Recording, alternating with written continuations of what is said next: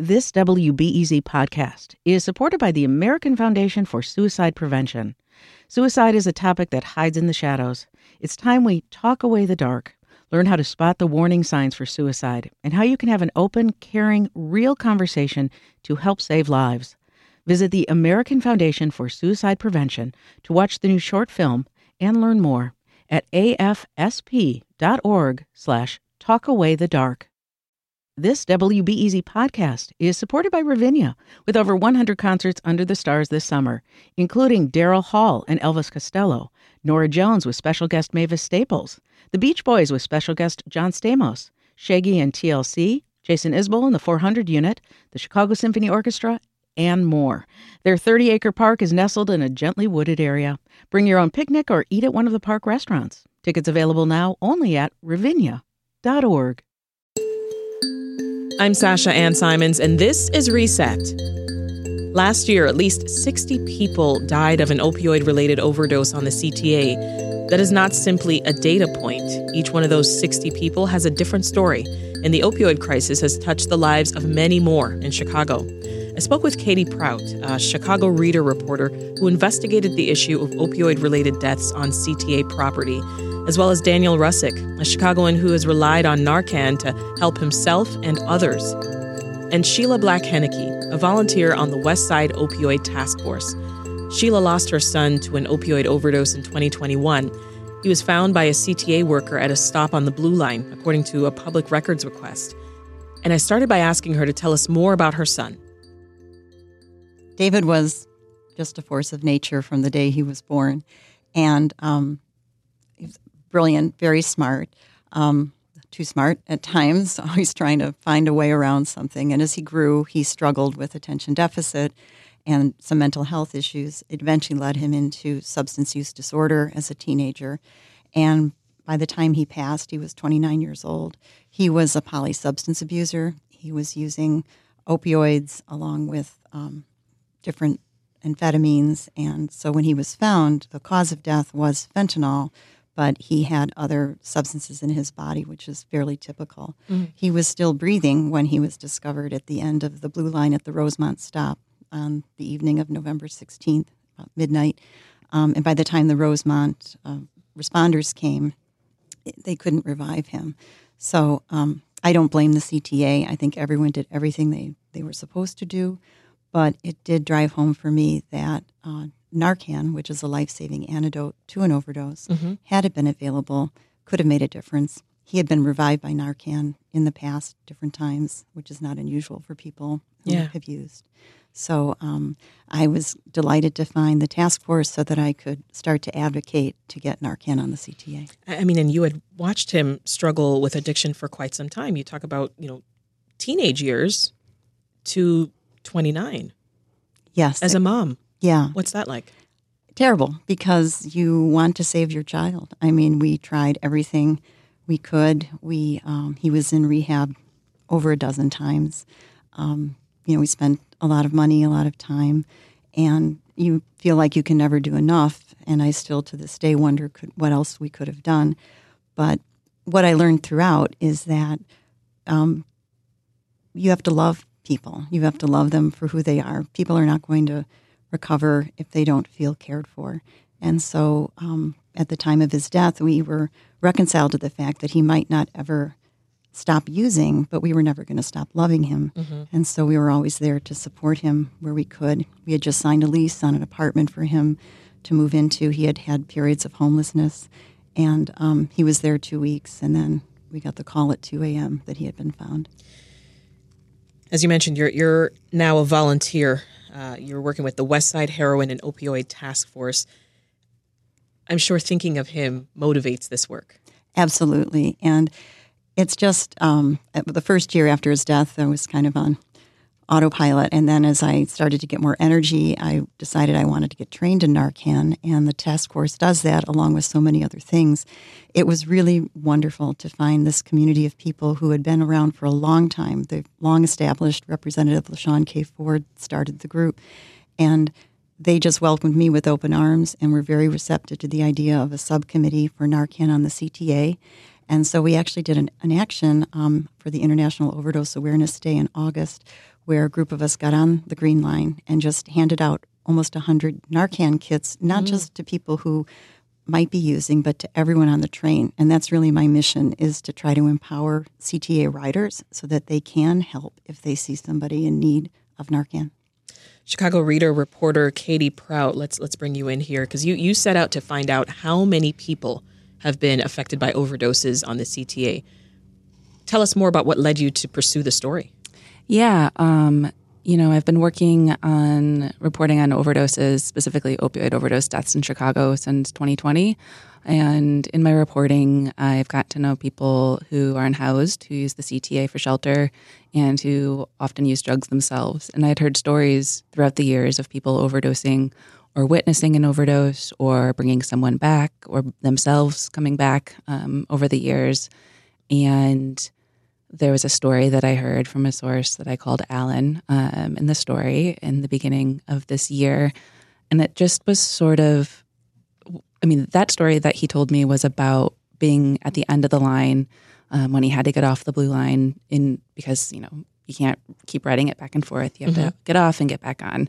Um And uh, that's when this person that he was riding the train with, that he didn't know, but it, they appeared to be deceased. And um, that idea that somebody could die in public and then not be noticed uh, was really striking to me. Um, mm. So I think that, although I'd heard stories, you know, in the past, this was one that I wanted.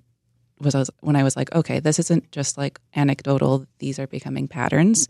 Um, and I wonder if we can start to try to quantify this so we could get a scope of what is actually going on and how it can be addressed.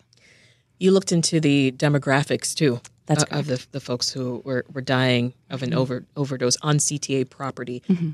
Lay that out for us. Yeah, so um, I looked at between twenty eighteen and twenty twenty-two, one hundred fifty-eight people uh, died overdose deaths on the C T A property. Um, the majority of those were men, um, men around like forty-five or so, um, and majority Black. Um, I think fifty-seven percent was the number of uh, Black men that, or a uh, total of Black people that died on the C T A, um, followed then by white, and then like one percent other. Um, there were some women as well. Uh, so the, so the crisis, the opioid crisis, is, is disproportionately impacting Black residents. Absolutely, and that's yeah. not exclusive to C T A. No, or and to that, Chicago. And it's not. Well, it's not exclusive to Chicago, but it does. Chicago has always had a unique story, I think, in the opioid crisis and crises over the last, you know, decades. Really, is that uh, heroin deaths have never gone away in Chicago. Right? There's been different waves, uh, you know, in the eighties and the nineties, but um, th- here the numbers are often older people and Black older men, whereas, you know, the, the crisis that we're thinking of the, from like the early two thousands was younger and white, which I think is one of the reasons why it got more media attention, because it was a newer, not that folks that fit that demographic weren't overdosing before, mm-hmm. but that this was like a newer burst, a newer pattern. Um, and I'm glad that those deaths get the attention they deserve, but I also think that the deaths that are occurring here um, that maybe people are used to in a way, um, we should stop being used to them. Katie, you write about how C T A workers don't carry Narcan, mm-hmm. as you mentioned, or receive the training on how to use it. Mm-hmm. Uh, I want to pause for a moment before we talk more about that and, and get everyone on the same page. Just explain what Narcan is and what it does. Yeah. Um, so Narcan is this opioid overdose reversal medication. Um, it is either you, you give it to someone as a nasal spray, um, or you can do it as an injection, depending on the form. The most kind of like popular one is the nasal. Uh, people have different reasons for using both.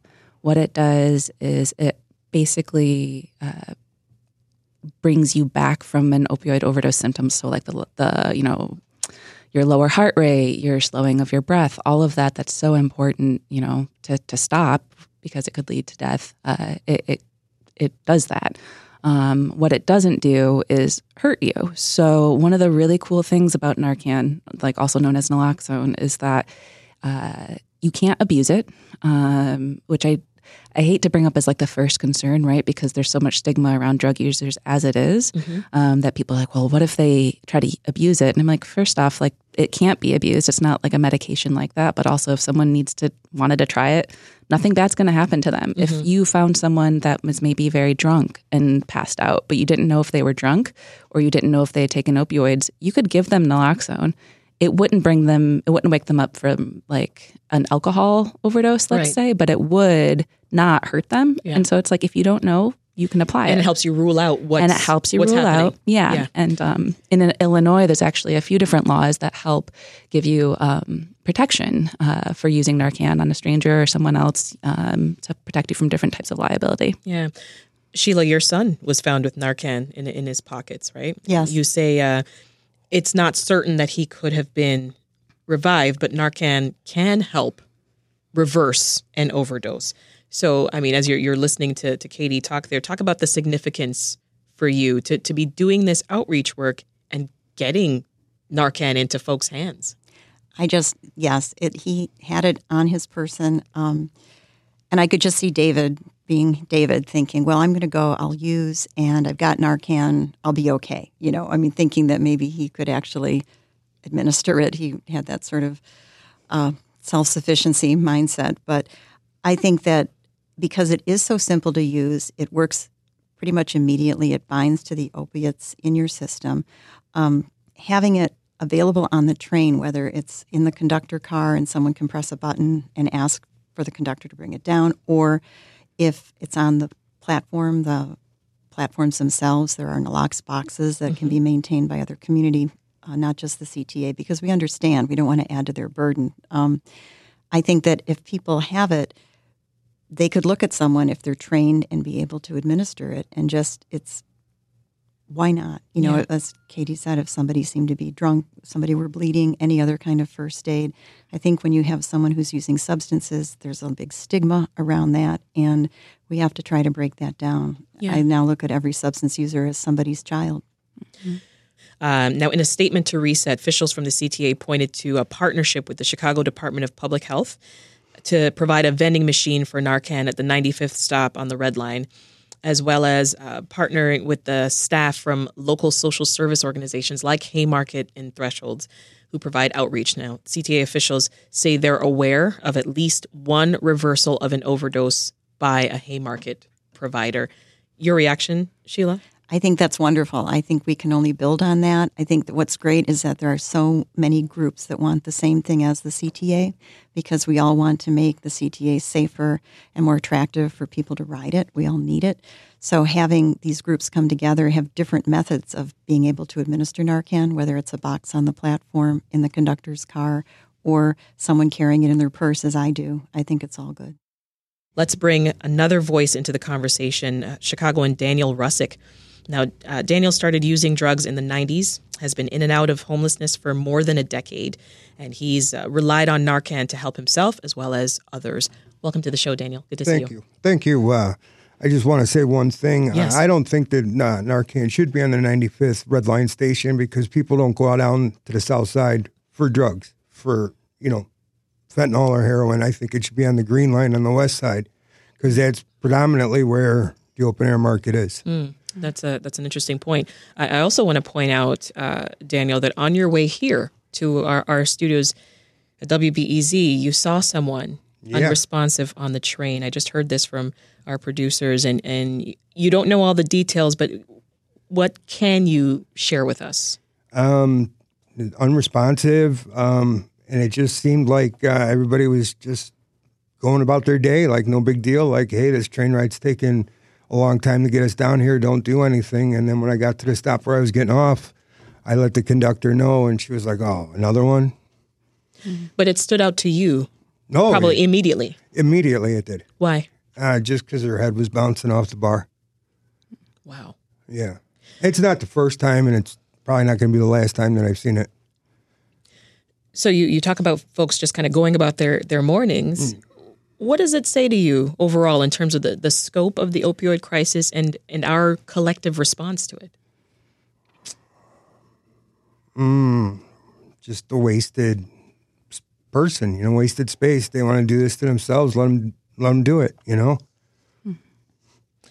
Everybody's too focused on their phones to lift their head up to see what's going, you know, what's going around them. Mm-hmm. Mm-hmm. What don't people understand about the opioid crisis? It's bad. There's a lot of people doing it that, you know, that have been on it for a long time, or, you know, or just starting out because their friends are like saying, hey, this is good. And they don't know how to moderate, and they don't know what they're getting. And it's just luck of the draw, I guess. Mm-hmm. It's a disease. Yeah, totally. It runs in your family? Yep. How so? Passed down. Parents were alcoholics, grandparents were alcoholics, aunts, uncles, all addicted to alcohol, or when their younger day, they were drug users. Mm-hmm. So, so what did that look like to you when you were watching it as a kid, I'm assuming? Yeah. Um, did you know what was happening? Well, I knew I didn't want to drink because I saw my mom get beat, you know what I mean? And uh, it was just available for me in my teenage years, and I just never did it, and I was a product of the rave scene, and, you know, it just, you just get caught, mm-hmm. and then you got to feed that demon. When you heard about Narcan for the first time, what'd you think?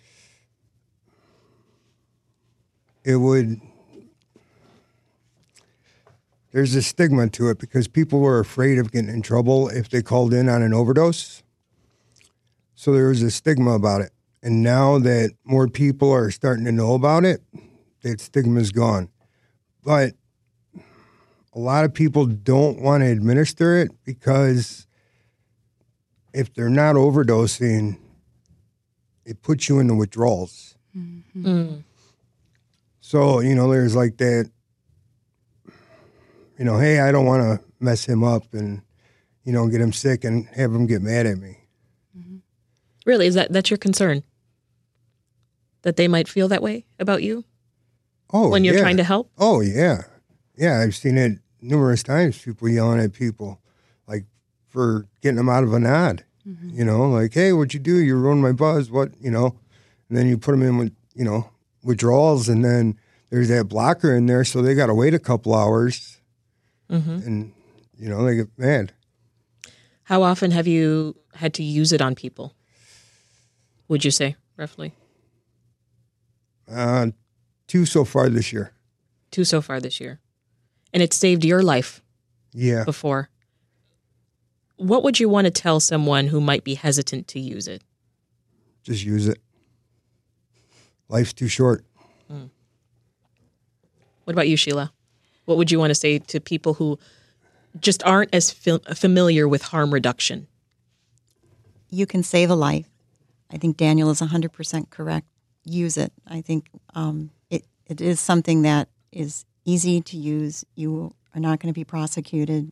I've learned to use it. I think the hardest thing is overcoming our societal, you know, bias against touching a stranger. I mean, that is hard. And it's not for everybody, I'll be honest. Not everybody can or wants to do it, but let's get it out there so that more people can, yeah. and we can reduce the number of deaths on the C T A. In your story, Katie, you, you point out how overdose deaths on the C T A are a, a small percentage of the total that we see in this city. Uh, but you also talk about the very public nature of these deaths.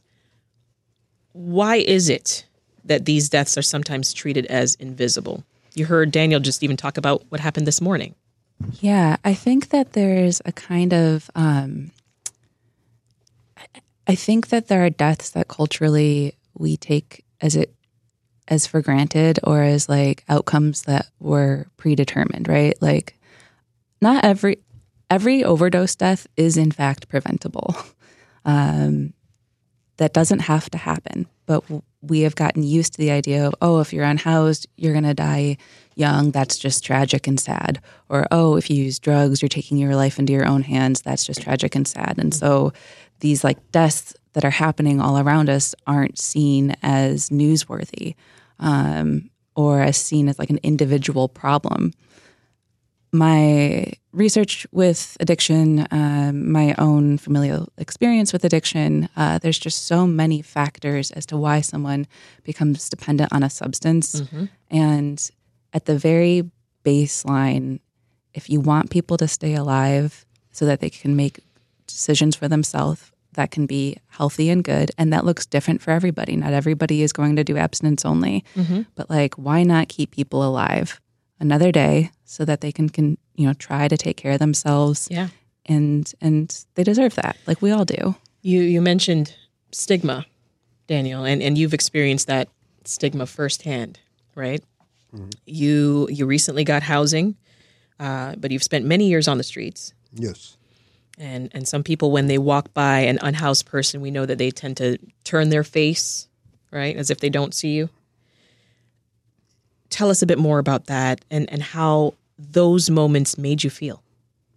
Um, like I said, everybody's got their uh, ear earbuds in or their AirPods. They're looking at their phone. They're just walking right past you.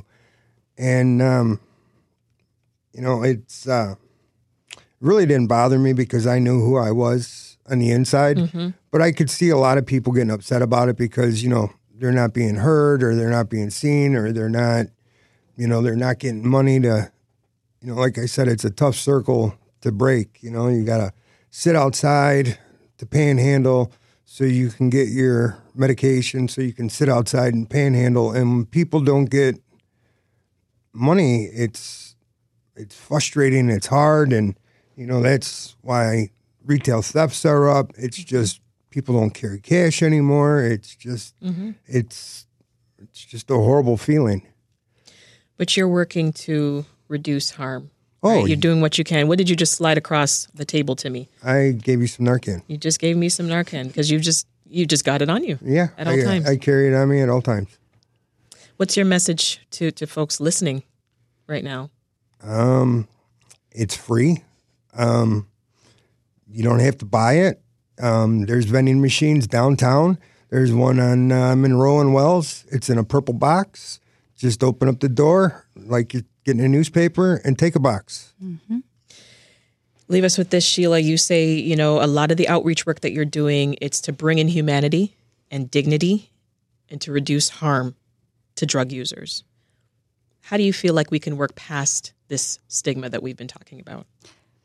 I think, again, as a daily C T A rider, we look around, everyone on that train, we're part of a community. And we know that this epidemic impacts fam- families of color far more than white families like my own.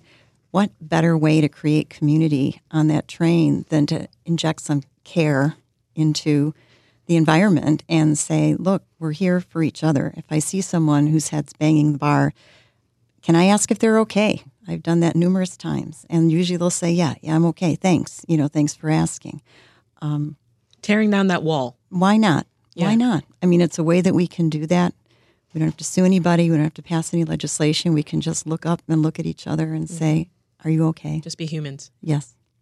That's Sheila Black Henneke, a volunteer for the Westside Opioid and Heroin Task Force, Chicagoan Daniel Rusick, and Chicago Reader reporter Katie Prout. We're talking about opioid overdoses on public transit.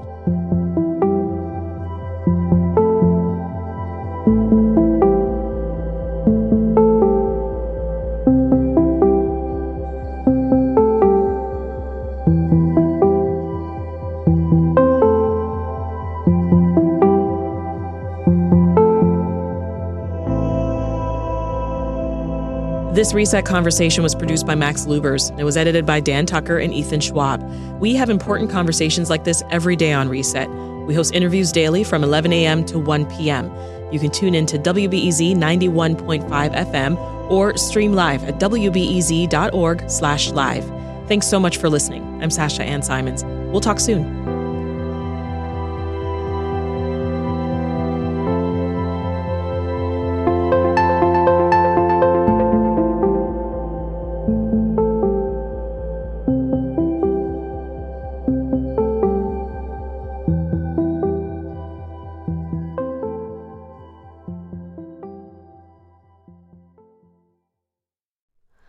Hi, it's Terry Gross, the host of Fresh Air. We bring you in-depth, long-form interviews with actors, directors, musicians, authors, journalists, and more. Listen to our Peabody Award-winning Fresh Air podcast from W H Y Y and N P R.